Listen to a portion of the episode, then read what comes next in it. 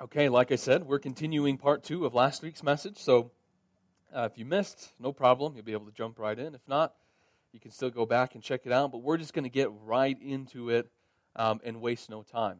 Luke chapter 12, verses 22 and 23 of our text this morning, the Lord says to his disciples, For this reason I say to you, do not worry about your life as to what you will eat, nor for your body as to what you will put on.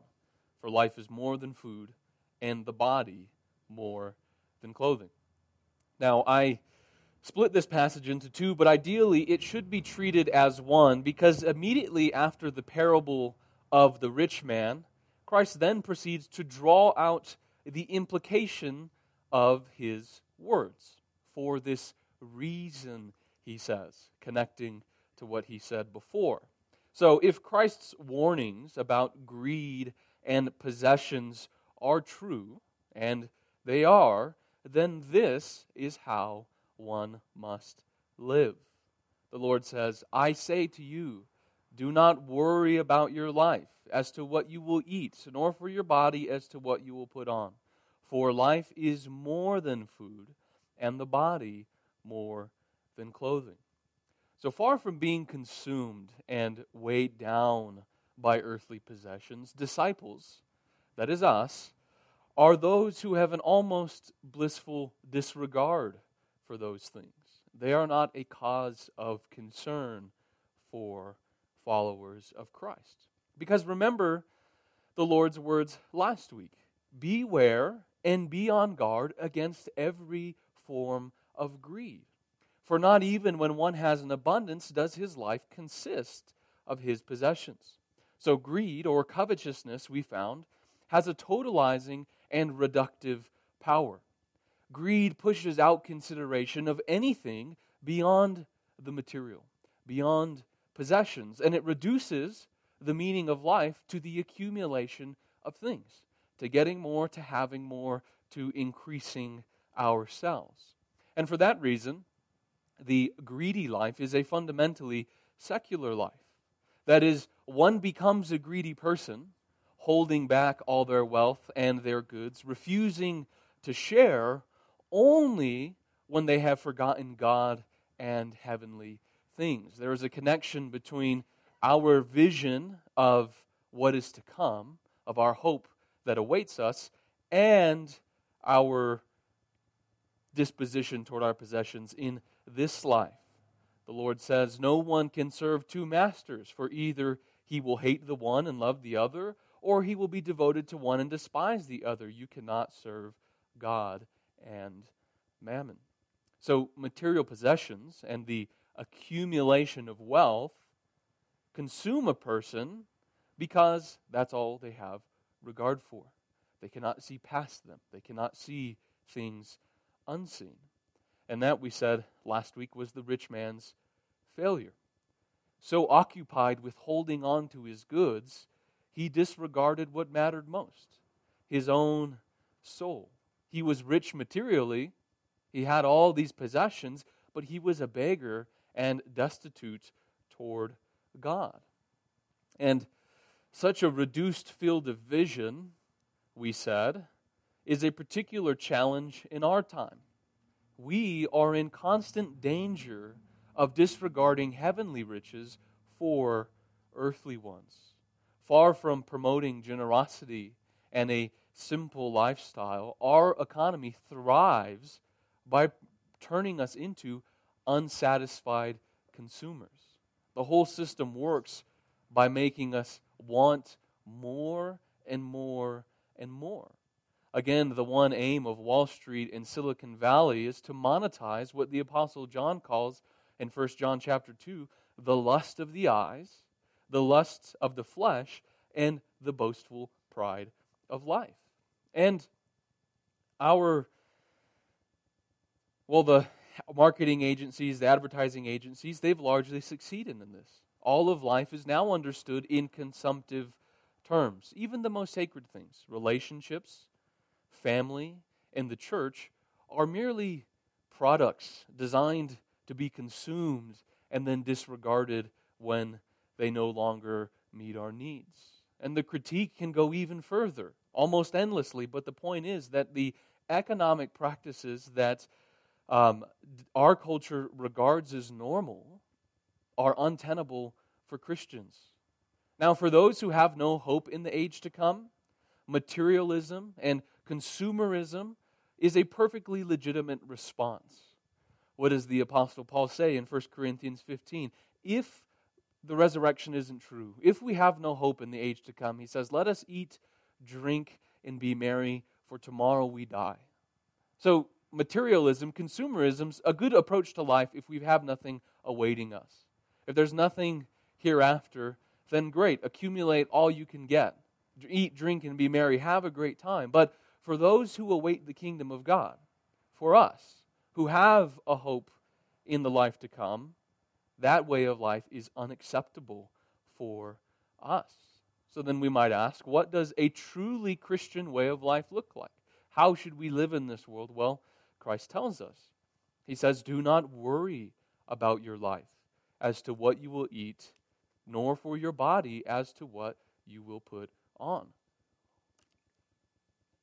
So he says, as opposed to the culture around us that seek these things, that define themselves according to what they have and what they consume, Christ tells us, do not worry. And do not worry might be translated as do not be concerned. That is, don't be preoccupied. Don't give heed to. Don't pay a second thought to these material needs. Because as pilgrims journeying toward the kingdom of God, such is the only appropriate response to the things of the world. Not to worry, not to seek them, not to live the rat race that everyone else is caught up in. Why? Well, Christ continues For life is more than food, and the body more than clothing contrary to what the propaganda that we are force fed every day would like us to believe, there is more to life than shopping, having more, and fattening our bank accounts. Indeed, there's far more to life than these things. That's what the Lord says. Life is more than food, the body is more than clothing. The psalmist, Asaph, he learned this um, the hard way. Psalm 73 one of my favorite Psalms, uh, chronicles his struggle with envy, looking upon, in his words, the prosperity of the wicked, that they are always at ease, that they are not in trouble as other men, that they increase in wealth and drink the waters of abundance. Asaph despairs and complains, saying, Surely in vain I have kept my heart pure and washed my hands in innocence. In today's world, you might say Asaph lives in a poorer community. He doesn't have all the necessities. He struggles to put food on the table, but he's a righteous man. He follows the Lord. And then he looks to the rich community and the people who have no regard for God, who are at ease and they have nothing that they don't need. They're all taken care of. And Asaph wonders, well, where's the reward in following God? And he's ready to give it up. He's ready to put the whole thing away. Because what good is there in righteousness, he wonders, if the unrighteous live sumptuously and free from care? He's ready to give it up until, he says, I came into the sanctuary of God. Then I perceived their end. When Asaph came into the presence of God, when he went into the temple, he was freed from a worldly mind. Now, possessing a heavenly mind, Asaph sees his foolishness and he says, I was senseless and ignorant. I was like a beast before you. He was thinking about things only according to this world. He had forgotten about God. He had forgotten about things eternal. He was like the rich man. You remember the rich man says, I'm going to feed my soul. Um, I've got goods laid up to come. And he treats himself like an animal. And here Asaph says, I was like a beast before you.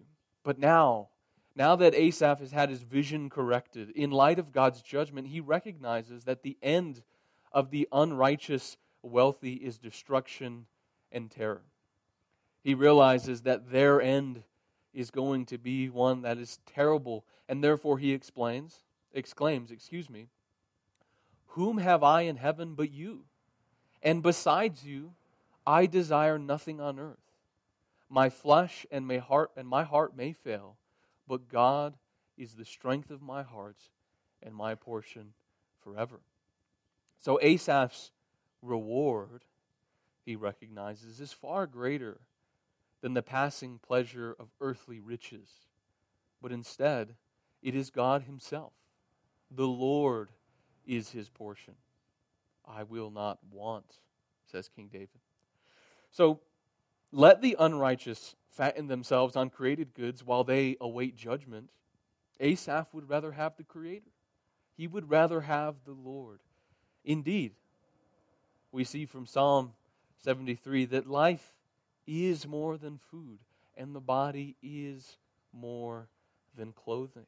And this is what the Lord tells his disciples there is more to life than simply what's before your eyes. Therefore, if God truly is our portion and our desire upon earth, if our hope is really with the Lord and the kingdom of God, it will be reflected, of course, in our way of life. Where your heart is, there your treasure will be also. And so when we have our heart set on the Lord, when we have our hope invested in the kingdom of God, earthly goods, money, possessions, and the niceties of life, they will lose their luster. You guys remember the hymn, Turn Your Eyes Upon Jesus? Right? Turn your eyes upon Jesus, and in, the, and in his light and glory, all the things of the world will grow dim, strangely dim. Right? I'm messing it up. I didn't have it in my notes, but it came to my mind. You guys know better than I do, right? They're going to grow, the things of the earth are going to lose their luster, and eternal goods, faith, hope, love, will be seen for what they are. They will be regarded as invaluable. Thus, like Asaph, we will choose to be rich toward God rather than in this world. We will live simply rather than decadently. We will scatter rather than gather. And we will possess virtue rather than the finer things in life. And then we'll be worthy of the name the people of God. But again, if we are to be the people of God, living as pilgrims in this world, we need something to enable us to do that. And Christ tells us, continuing on in verse 24, he says, Consider the ravens, for they neither sow nor reap, they have no storeroom nor barn, and yet God feeds them. How much more valuable you are than the birds! And which of you, by worrying, can add a single hour to his lifespan? If then you cannot do a very little thing, why do you worry about other matters? Consider the lilies, how they grow. They neither toil nor spin, but I tell you, not even Solomon in all his glory clothed himself like one of these. But if God so clothes the grass of the field, which is alive today and tomorrow is thrown into the furnace, how much more will he clothe you, you men of little faith? And do not seek what you will eat and what you will drink, and do not keep worrying. For all these things the world eagerly seeks, but your Father knows that you need these things. But seek his, his kingdom, and these things will be added to you. Do not be afraid, little flock, for your Father has chosen gladly to give you the kingdom. So, in order to live as Christ commands us, we need faith. Faith is the thread that runs through that entire passage we just read. And faith is indispensable because it's a form of sight. The Holy Scriptures say we walk by faith and not by sight. And then Hebrews 11 faith is the assurance of things hoped for, the conviction of things not seen. Faith is a form of sight. By faith, we see things unseen through the merely physical and perishable to the spiritual and imperishable. If we are to live the simple and generous lifestyle that Christ commands, we must have faith. That is, we must see the unseen kingdom of God as where our lives really lie. We must see through this world to the world to come and realize that is what counts. That is what truly matters. As it said of our forefathers, again, Hebrews chapter 11, all these died in faith without receiving the promises. But listen, but having seen them and having welcomed them from a distance, and having confessed they were strangers and exiles on earth. So through faith, we see the unseen kingdom of God. We welcome it as from a distance, as yet to come, and therefore we confess that on this earth, that in this life, we are exiles and pilgrims. This is not our home. Now, that vision is necessary if we're to live with the proper relationship toward earthly goods and possessions that Christ would have us to. And so, if you flip the equation, a preoccupation and a concern with worldly goods betrays a lack of faith.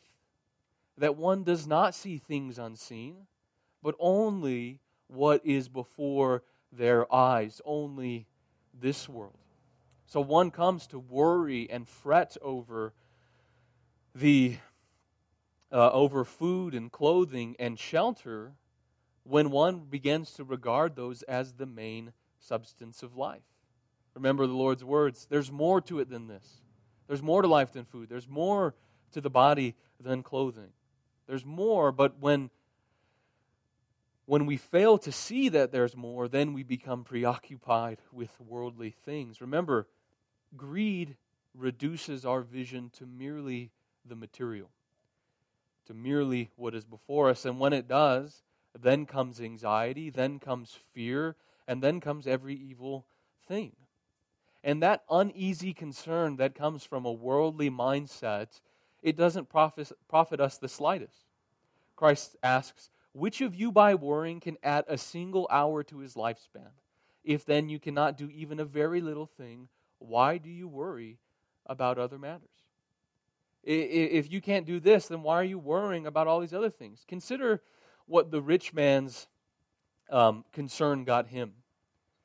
He was concerned, what am I going to do with all my stuff? And so he stores it up. He had many years, many goods for many years to come. But in the end, he couldn't add even a single hour to his life. That very night, his soul was required of him. So, again, turning the passage toward us, if we find ourselves reluctant to part with our possessions and wealth in order to help someone in need, it reveals the state of our faith. Thus, the rebuke, you men of little faith. It betrays the fact that our hope is in this age rather than the next, and that we place our value in earthly treasure rather than heavenly treasure. Our Lord's words are true. Where your treasure is, there your heart will be also. Now, this week, not wanting to be a hypocrite, we're asking the Lord, give us opportunity to do this. And so, sure enough, over the actually the past couple of weeks, we've had opportunity. And it really does make you put your money where your mouth is. Putting away, giving away, you know, a third of our paycheck so that we can help someone in need was a reality check. Helping me to realize okay, I'm investing way too much in this life than I realize. But rather, I'm giving these things, trying to give these things away to invest in treasures in heaven. Again, one wouldn't be reluctant to spend a few thousand dollars to get something that they desperately wanted. You want it with all your heart. You've been looking forward to it. The thousand, the two thousand dollars, however many thousand dollars it is, is a non-concern. I want this. Here's the money. Take it. It doesn't matter. Of course, they would give it up in an instant. Again, then why would anyone, especially us, be reluctant to trade in possessions and wealth to receive the very riches of God? Of course they would. No one would. And if we are, again, again, it betrays the state of our faith. So let us, therefore, set our hearts toward heaven where true riches are. Because then and only then are we going to be able to treat earthly goods for what they are earthly. In light of true riches, they're going to lose their ultimacy and we'll be freed from bondage to them. We won't be serving our possessions, rather, they'll be serving us and the kingdom of God. Our wealth, rather than being a snare to us, will be a cause of our blessing. The Lord says, Do not be afraid, little flock. Don't be afraid of the things of this world, for your Father has chosen gladly to give you the kingdom. So, by faith, if we're to walk this walk, we must see the unseen kingdom of heaven, and by faith, we must regard God as our Father. Christ sums up all his teaching in these words And do not seek what you will eat and what you will drink, and do not keep worrying, for, don't worry, don't worry about these things, for all these things the nations of the world eagerly seek, but your Father knows that you need these things. Your Father knows that you need these things. So the concern for worldly goods that Christ prohibits is rooted in a faulty perception of God. In other words, one becomes worried about earthly things, one becomes preoccupied about earthly things when one forgets that God is their Father. They believe that their well being is up to them, and that if they don't make it happen, if they don't put bread on the table, if they don't put shelter over their family, if they don't take care of them, then no one will. Thus, the entirety of their lives is plagued by a gnawing anxiety. I have to do it. It's up to me. Such is life without the Father. But with the Father, things are much different. Consider the ravens. Consider the lilies, Christ tells his disciples. See how the Father provides for them. Ravens are unclean birds. The lilies are here today and then gone tomorrow, and yet God takes care of them. As the word says, the Lord is good to all, and his mercies are over all his works. Look around. We're outdoors. See how the Lord takes care of his creation. And if he cares for mere animals and even inanimate things, how much more will he care for humans created in his image? Christ's words are designed to expose the absurdity of our unbelief, to expose how ridiculous it is to think that the Father will not take care of his own. Are we so stupid to believe that God would forsake us? That he would suffer to see his children destitute and begging? That he would close his ears to our cries? Right? We should repent for ever even entertaining the thought that God would do such a thing. Rather, Christ settles our anxiety. He reminds us, Your Father knows that you need these things. But we foolishly think, well, they're needs. And the more necessary they are, the more necessary it is for me to go out and get them. The more necessary it is for me to provide for my family, to do all these different things. But rather, we ought to think the more necessary they are, the less I ought to be concerned. The more something is necessary in your life food, clothing, shelter, a job, all these different things the less we should be concerned with them. Why? Well, does a son ask his father or a daughter her mother for, for food or clothing or shelter? Of course not. Those things are presupposed. The more necessary they are, the less there is need to ask. You shouldn't have to ask your parents to give you these things because they know to give you them. The initiative is with the parents, and so it is with the Father. He knows that we need these things and it's His nature to provide for us. Therefore, Christ says, stop worrying. He's going to take care of you, He's going to meet your needs and to give you what it is that you're lacking. Consider if the Father gave us His own Son, how much more will He give us lesser things? Reason from the greater to the lesser. If He provided His own Son, if He became poor for us and He went to the cross and died for our sins that we might have eternal life, how much more is God going to give you the very small things of life. He takes care of his own people. So, therefore, we are directed to recalibrate our vision and to remember that there is more to life than these things. That the kingdom of God far surpasses anything in this life. And that the things of this world, the Father is going to take care of us. He's going to give you what you need. He's not going to let you suffer want. And so, in light of such wonderful promises, Christ instructs us, verse 33 sell your possessions and give to charity. Make yourselves money belts which do not wear out, an unfailing treasure in heaven, where no thief comes near, nor moth destroys. For where your treasure is, there your heart will be also. If these things are true, if the kingdom of God is to come, if the Father will provide for us, Christ says, sell your possessions and give to charity. Lay up for yourself treasures in heaven. Now, the literalness with which we should take these words has been argued about since really they have been spoken. Some, beginning with Clement of Alexandria, have interpreted these words in a more figural manner. That is, rather than literally selling one's possessions, Christ's intention is to, and I quote, banish from the soul its opinions about riches, its attachments to them, its excessive desire, and its anxious cares. And now a similar interpretation is common today.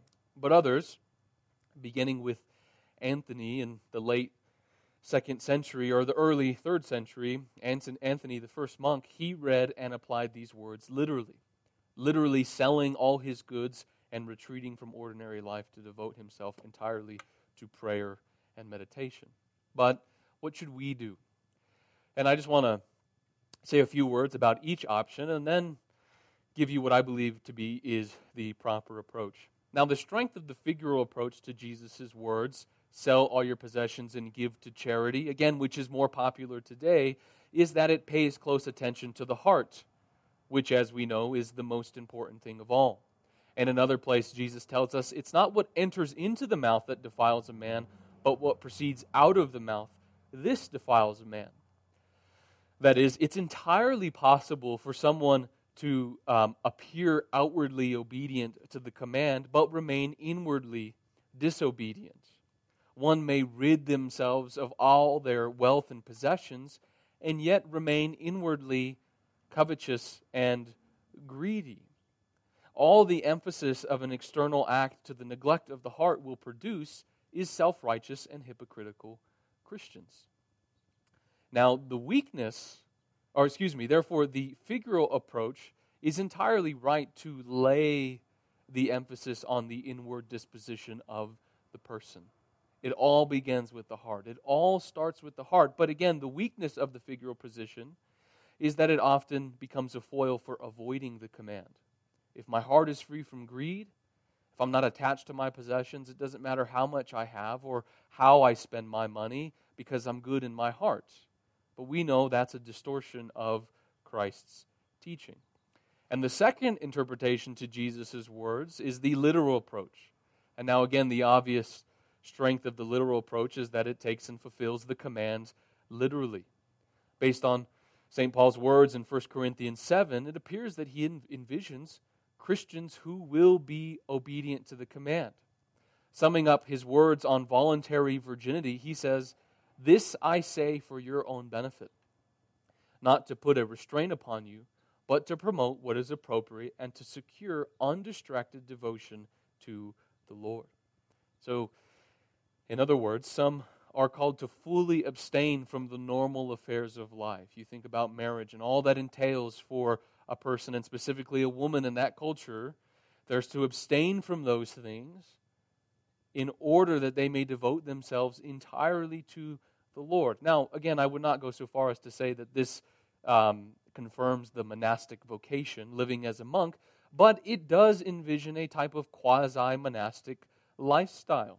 Someone who's living separate to a certain degree more than others so they can devote themselves entirely to these things. But the bottom line, however, is that this literal approach of Jesus um, of Jesus' words is a specific calling for a specific few. Because obviously, not everyone can, can fulfill that command literally. Because in another place, the Apostle Paul says, If anyone does not provide for his own, and especially for those of his own household, he has denied the faith and is worse than an unbeliever. So, therefore, there needs to be some sort of provision taking care of his family. There can't be just a renunci- complete renunciation and devoting themselves entirely. So, we have to synthesize these two understandings to hopefully be as true to the commandments as possible. And I think the straightforward answer, and this is nothing new, is that Christians should live simple lives for the sake of one, their own spiritual health, and two, the sake of sharing with those in need.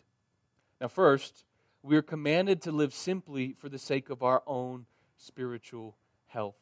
Riches, the Holy Scripture is abundantly clear, are a snare to our spiritual lives. Listen to Christ's words on the matter. This is from the parable of the sower. The seed which fell among the thorns, these are the ones who have heard, and as they go their way, are choked with the worries. Uh, listen to the resonance of our passage um, that we're looking at this morning. These are the ones uh, that have heard, and as they go their way, are choked with worries and riches and pleasures of this life and bring no fruit to maturity. So, the riches and pleasures of this life, along with the worries that so often accompany them, overwhelm and render the word ineffective in our hearts. Therefore, CBC, if we are to grow up into maturity, there needs to be a certain distance in our lives from the luxuries which the world enjoys. Now, it's not that these things are evil in and of themselves. Rather, the problem is our own flesh. We cannot have that much without forgetting God. You guys know Proverbs chapter 30, where he says, Lord, I really want one thing. Don't give me, just give me enough. I don't want to have too little so that I go and rob someone and dishonor you. And I don't want to have too much so that I forget you. I forget that I need you and rely upon you there is a point where, and I don't know what that point is, it's probably different for each person, but where it becomes too much and it becomes a hindrance to our spiritual life, too much comfort, too much pleasure, too much of the things of the world, and it overwhelms the flesh and it leads it to worldly things. So, thus, we are commanded to live a simple life that we may cultivate the necessary soil in which the work of God can thrive where the word won't be choked out, where the word can have good soil to produce fruit. And secondly, we're commanded to live a simple life for the sake of generosity. Now, remember last week, our duty to share with the poor is clearly the point of the parable of the rich man. He was condemned because rather than taking only what he needed and then turning the rest over to the poor, he kept back everything for himself. Thus, the Lord commands us sell our possessions in order that we may give the proceeds to charity, that we may give alms, that we may help those in need. Remember, our wealth and our possessions are not ours, but the Lord's. We are only stewards of what He has given us, and therefore, whatever surplus we have, it's to be directed according to God's purposes. And He clearly says that that excess, the surplus, is to be given to others. So, by simplifying our lives, by eliminating excess and frivolous spending, we're able to maximize the good that we do toward others. And thus we can fulfill the command love thy neighbor as thyself. Love thy neighbor as thyself.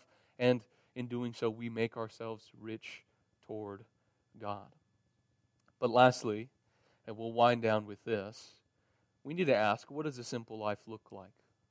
The apostle Paul in 1 Timothy chapter 6 verses 6 through 8 essentially gives us the picture. He says, "But godliness actually mean is actually a means of great gain when accompanied by contentment. For we have brought nothing into the world, so we can take nothing out of it either. If we have food and covering, with these we shall be content." So the Apostle Paul is saying that the proper Christian lifestyle is one in which we have that which is sufficient to preserve our health. With that, we can be satisfied. And truly, if we have clothes for our body, if we have food on our table, if we have a roof over our heads and the promise of eternal life, what more do we need? We need nothing more. We have it all.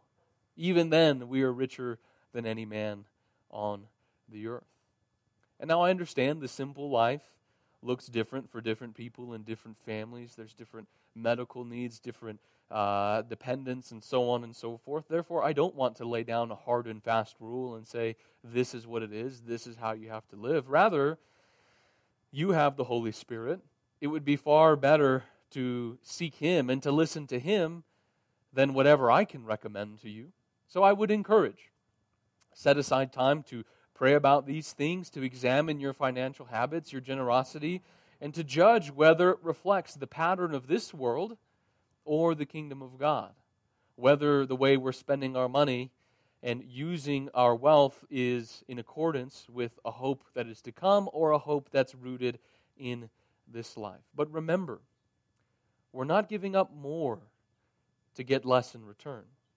Instead, we're giving up dead and dying things, mere earthly riches, to gain eternal riches and glory in the kingdom of God. And now, this morning, as we partake of the Lord's Supper, we want to remember that.